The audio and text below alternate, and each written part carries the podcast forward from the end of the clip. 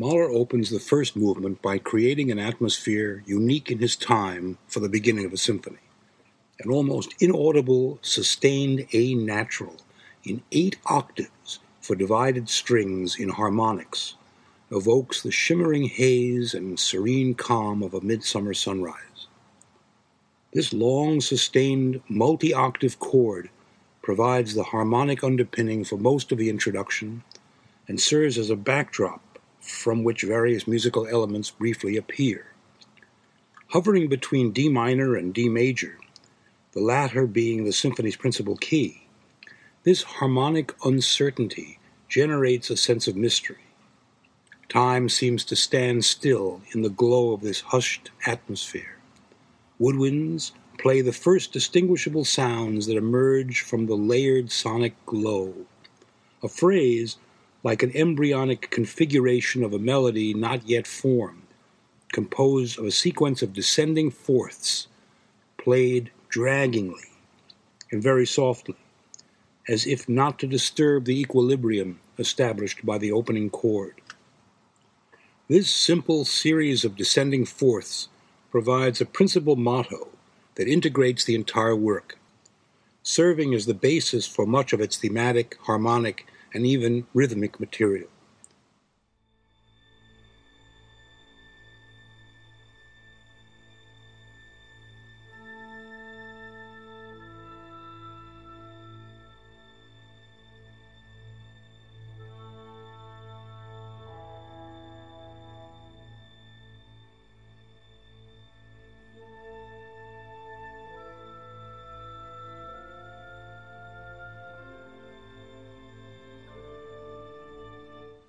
Mahler's most obvious model for this opening section is the corresponding passage in Beethoven's Fourth Symphony. It begins in much the same manner, but on a sustained F natural in four horns over which strings play a progression of descending thirds rather than fourths.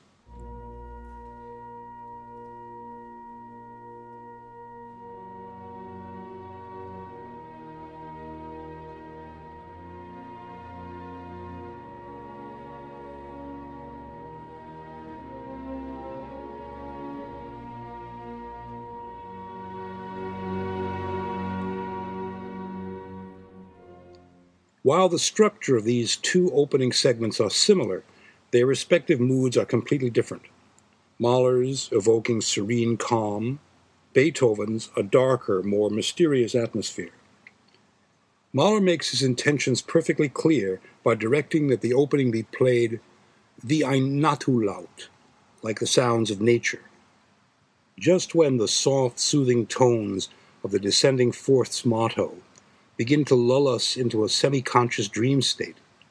A hushed, rapid volley of military signals and tattoos on clarinets and bass clarinet is heard, as if from afar, functioning as a reveille to awaken the new day.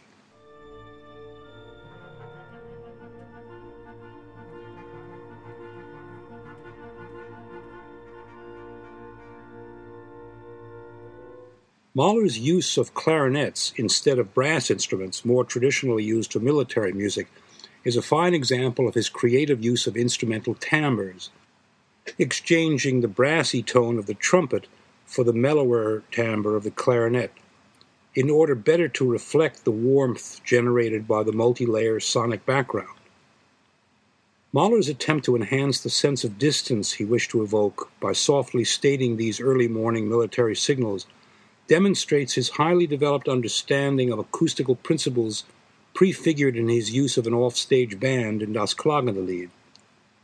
Just as significant is his use of military signals and tattoos that sound like faint stirrings with which the new day begins. They also symbolize the hero of the symphony, whose life struggles serve as the underlying premise. One can imagine the young Gustav awakening in the early morning and straining to hear the distant trumpet volleys from the nearby military barracks located just beyond the confines of his native Jihlava. After a brief return of the descending fourths and woodwinds, the key of D major is firmly established on trumpet fanfares, sounding from afar and gradually accelerating until they are abruptly broken off by a rapid fire sequence of overlapping descending fourths, again in woodwinds. And now these descending fourths seem to imitate the sounds of a cuckoo. Soon a solo clarinet imitates the cuckoo call more distinctly and forcefully, though still from afar. This two note bird sound, also in fourths, parallels the motto's sequence of falling fourths, thus representing not only an aspect of nature but also the first transformation of the symphony's germ cell.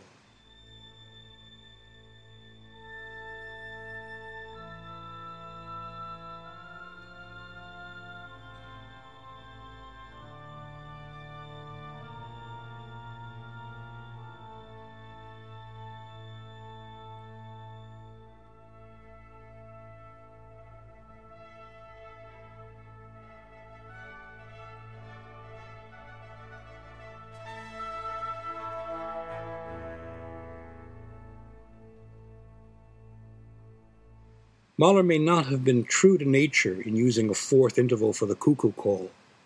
Beethoven was probably more accurate in depicting cuckoo calls with a falling third in the slow movement of his pastoral symphony. But Mahler's primary interest is the musical representation of nature, more than the description of the bird itself. For in the motivic scheme of things, the fourth interval is paramount. A beguiling, expressive horn phrase, marked very much like singing, wafts its way gently over the morning mist as trumpet volleys are again heard in the distance. In the course of this extensive introduction, Mahler not only sets the stage for what follows, but introduces motives that will generate the thematic material as well as its accompaniment. After the rapid trumpet tattoos and cuckoo calls again briefly break through the dawn like stillness, the opening tempo returns. This time, we hear a dirge like rhythm that keeps repeating in low strings, accompanying the descending fourths now played by horns and clarinets.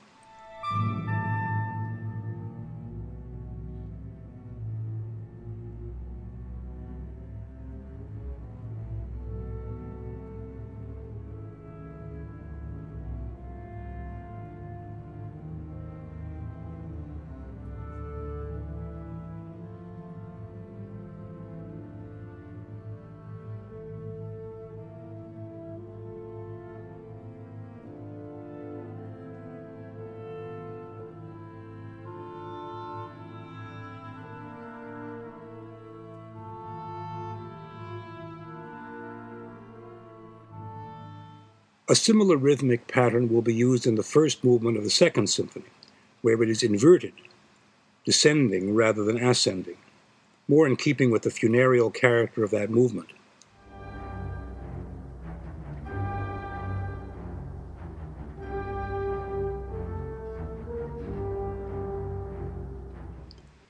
The extraordinarily lengthy introduction, some 60 measures, sets up a basic duality between the hushed stillness of the underlying atmosphere and the rapid, assertive trumpet volleys and bird sounds that pierce through the otherwise undisturbed serenity. It is one of the few instances of purely descriptive tone painting in Mahler's symphonies. The transition passage to the exposition that follows is both brief and ingenious. In only four measures, Mahler relaxes the tempo and regularizes the rhythm of repeated cuckoo calls in preparing for the entrance of the main theme.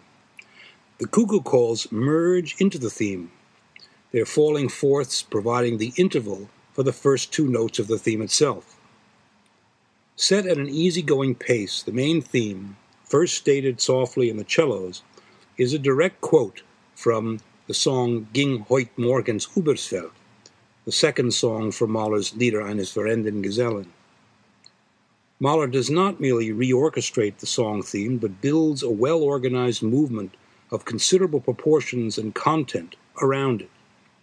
Initially, the song theme is played very softly, most unusual for the first appearance of a principal theme in a romantic symphony, especially after such a lengthy introduction.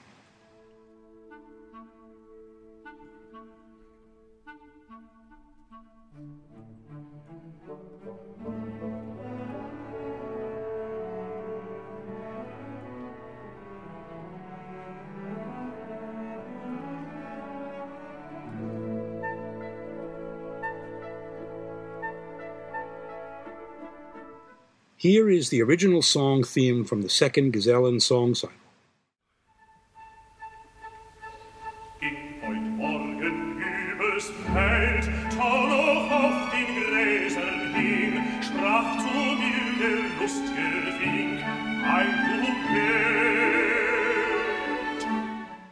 If the introduction could be likened to an awakening of nature, the exposition might be characterized as bright morning. It begins quietly but gradually becomes more and more energetic until it literally spills over with youthful exuberance in the final measures. The exposition ends with a reminder of the introduction's cuckoo calls. It not only recalls the opening, but signals the beginning of the development section.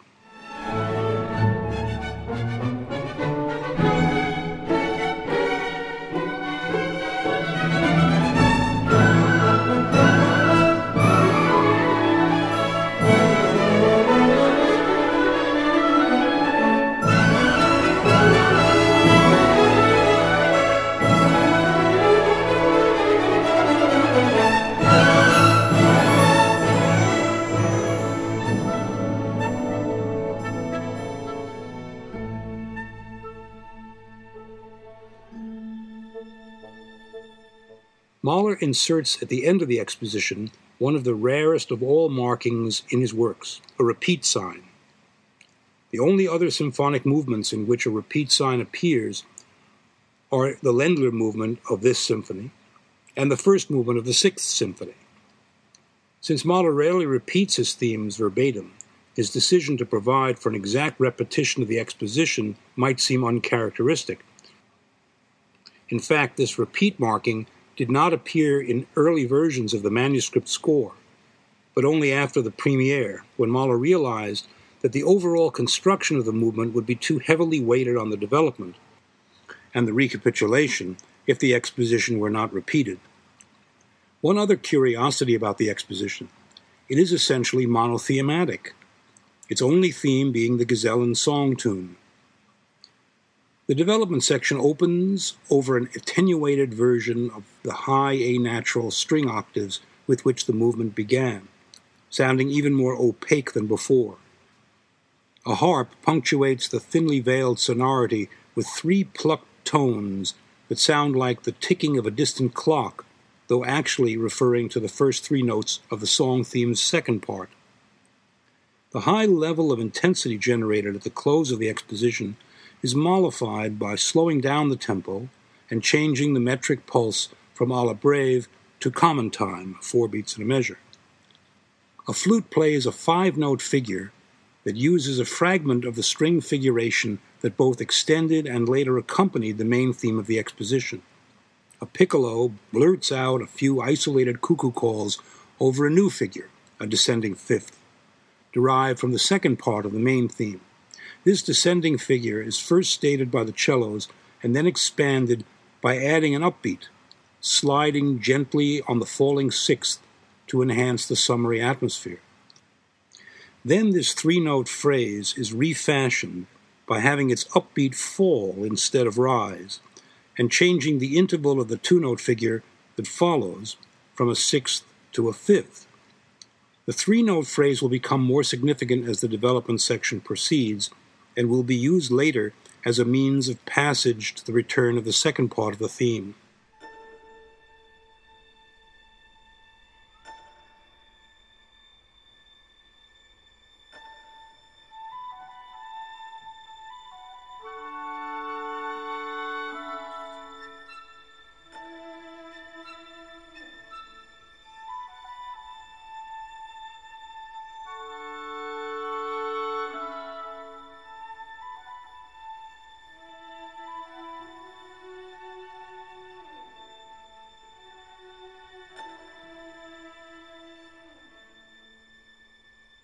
The sultry haze of the introduction continues, while a clarinet squeaks out cuckoo calls. The tonality shifts to the minor, and soft timpani strokes gently add an underlying pulse that had been avoided during the suspension of the long multi octave chord with which the development section begins. Clarinet cuckoo calls and the lugubrious march tread heard during the introduction return over a sequence of the falling fourths motto in oboe and clarinet. The heavenly horn duet from the introduction also makes an appearance in combination with the three note cello figure, as well as bird calls played on weak beats against the smooth flow of the march tread. The warm scene brightens as the tonality gently returns to the tonic, D major. Horns softly introduce a new theme, sounding much like a hunting call. Overlapping cuckoo calls sound in clarinet and flute as the horn theme proceeds. The music becomes increasingly agitated now as the three note cello figure returns softly in high register. The flute's bit of the main theme, sounding like bird song, begins to flutter more and more rapidly, preparing for the return of the main theme's second part, which soon appears softly in the violins. Notice that it is the second part, and not the first part of the exposition's principal theme, that reappears first during the development. A highly unorthodox procedure for a sonata form movement.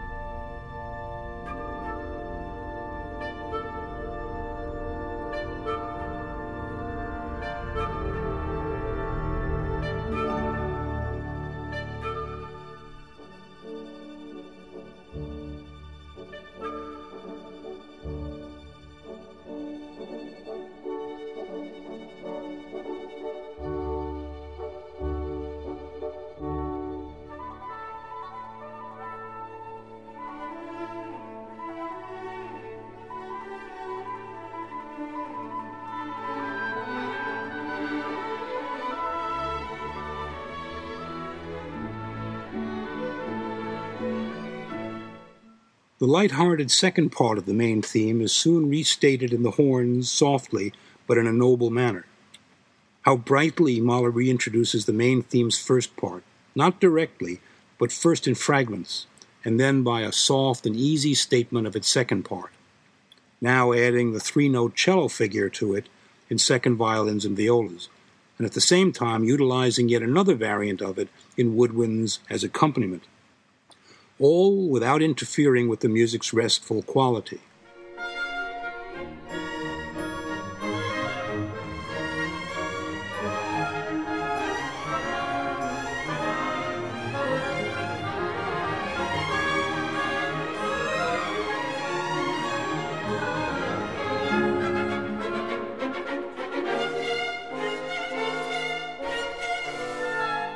It is as if Mahler were proceeding toward the return of the main theme in retrograde, by passing first through its second part, and then its figurative extension, and finally the bouncing dance step rhythms with which it closed the exposition, sounding in echoing violins almost like yodels. Instead of leading directly into the return of the principal theme, the music suddenly seems to tire out. But the first part of the main theme does return, almost unnoticeably, first in the woodwinds with cellos, and then into the fragment of the accompanying string figuration with which the development began. Even the three note cello figure has a part to play, first in the first horn, but then as part of the main subject.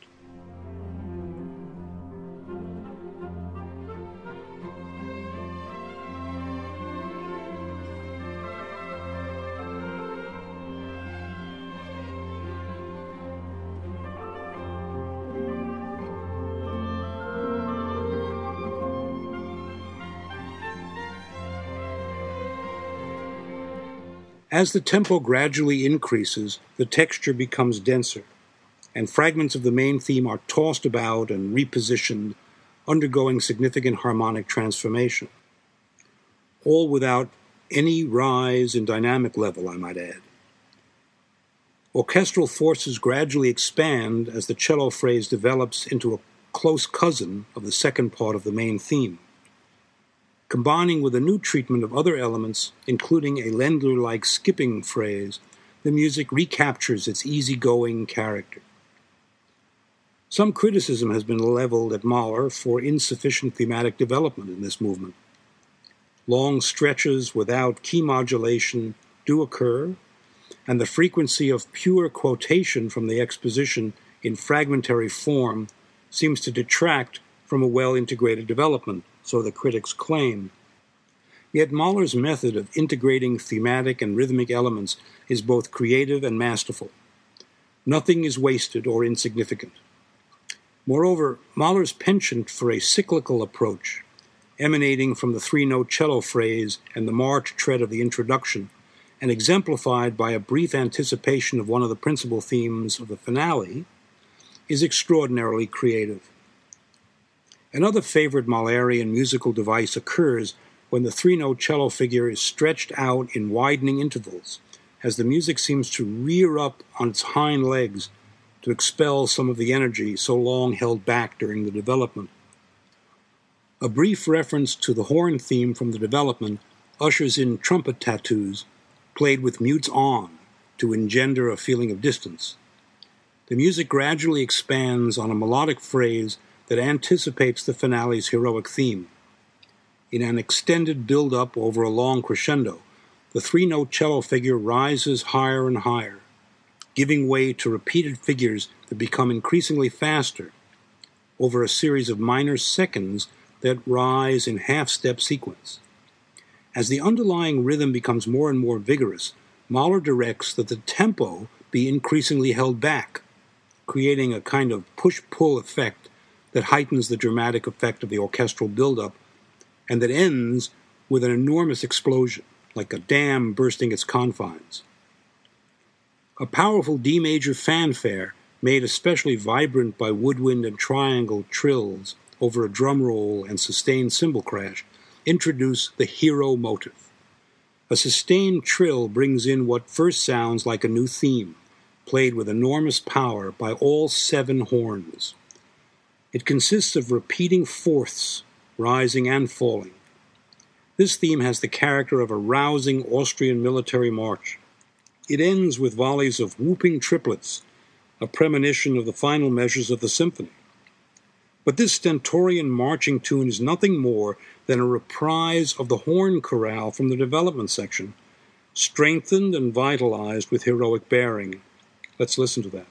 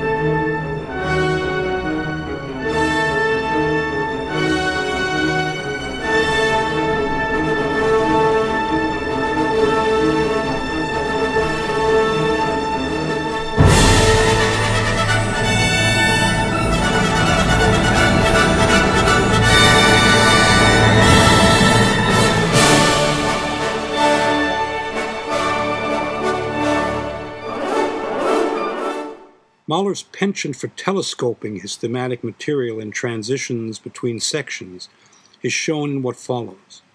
When the main theme returns, it foregoes the seven note tune of the Gesellensong from which it was taken and replaces it with a variation of the decorative string figuration that served earlier as an expansion of the theme. It is now played over the three note cello motive developed further in lower strings. As the song theme returns for its final and most extensive treatment in the development, the music soon becomes both more agitated and forceful, culminating in a burst of youthful exuberance and strength of purpose. Here Mahler shows what he can do with the elements of his principal theme. Introducing the theme's opening notes in canonic imitation in trumpets, he then gives the first three notes to the timpani. How playfully Mahler weaves the main theme together, bit by bit, in various sections of the orchestra, shifting from winds to strings. Thematic fragments appear virtually at will in a perfectly smooth, yet actually unconnected string of entrances that continues to develop even beyond the beginning of the recapitulation.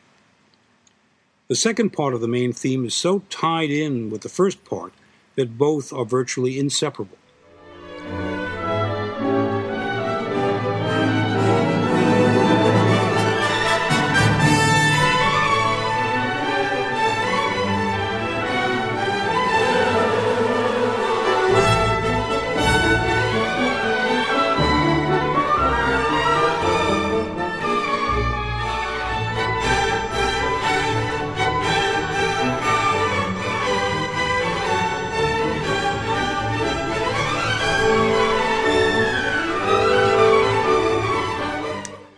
How joyful the music has become, spilling over with youthful enthusiasm at the height of the recapitulation. The main theme rings out brilliantly in trombones, shifting to woodwinds and strings, then in horns and woodwinds. When horns and trumpets repeat the first seven note phrase of the theme, the little five note cell from the accompanying string figuration, played by a flute at the beginning of the development, reappears here momentarily in high violins. Mahler closes the section just as he had ended the exposition, with a frivolous volley of fragments from the string figuration that runs headlong into a rapid fire smattering of cuckoo calls, now played with complete abandon in woodwinds and ending of all things on the timpani. It is this exposed timpani part to which Mahler was probably referring when he humorously suggested that no one will notice the theme that at the end is given to the timpani.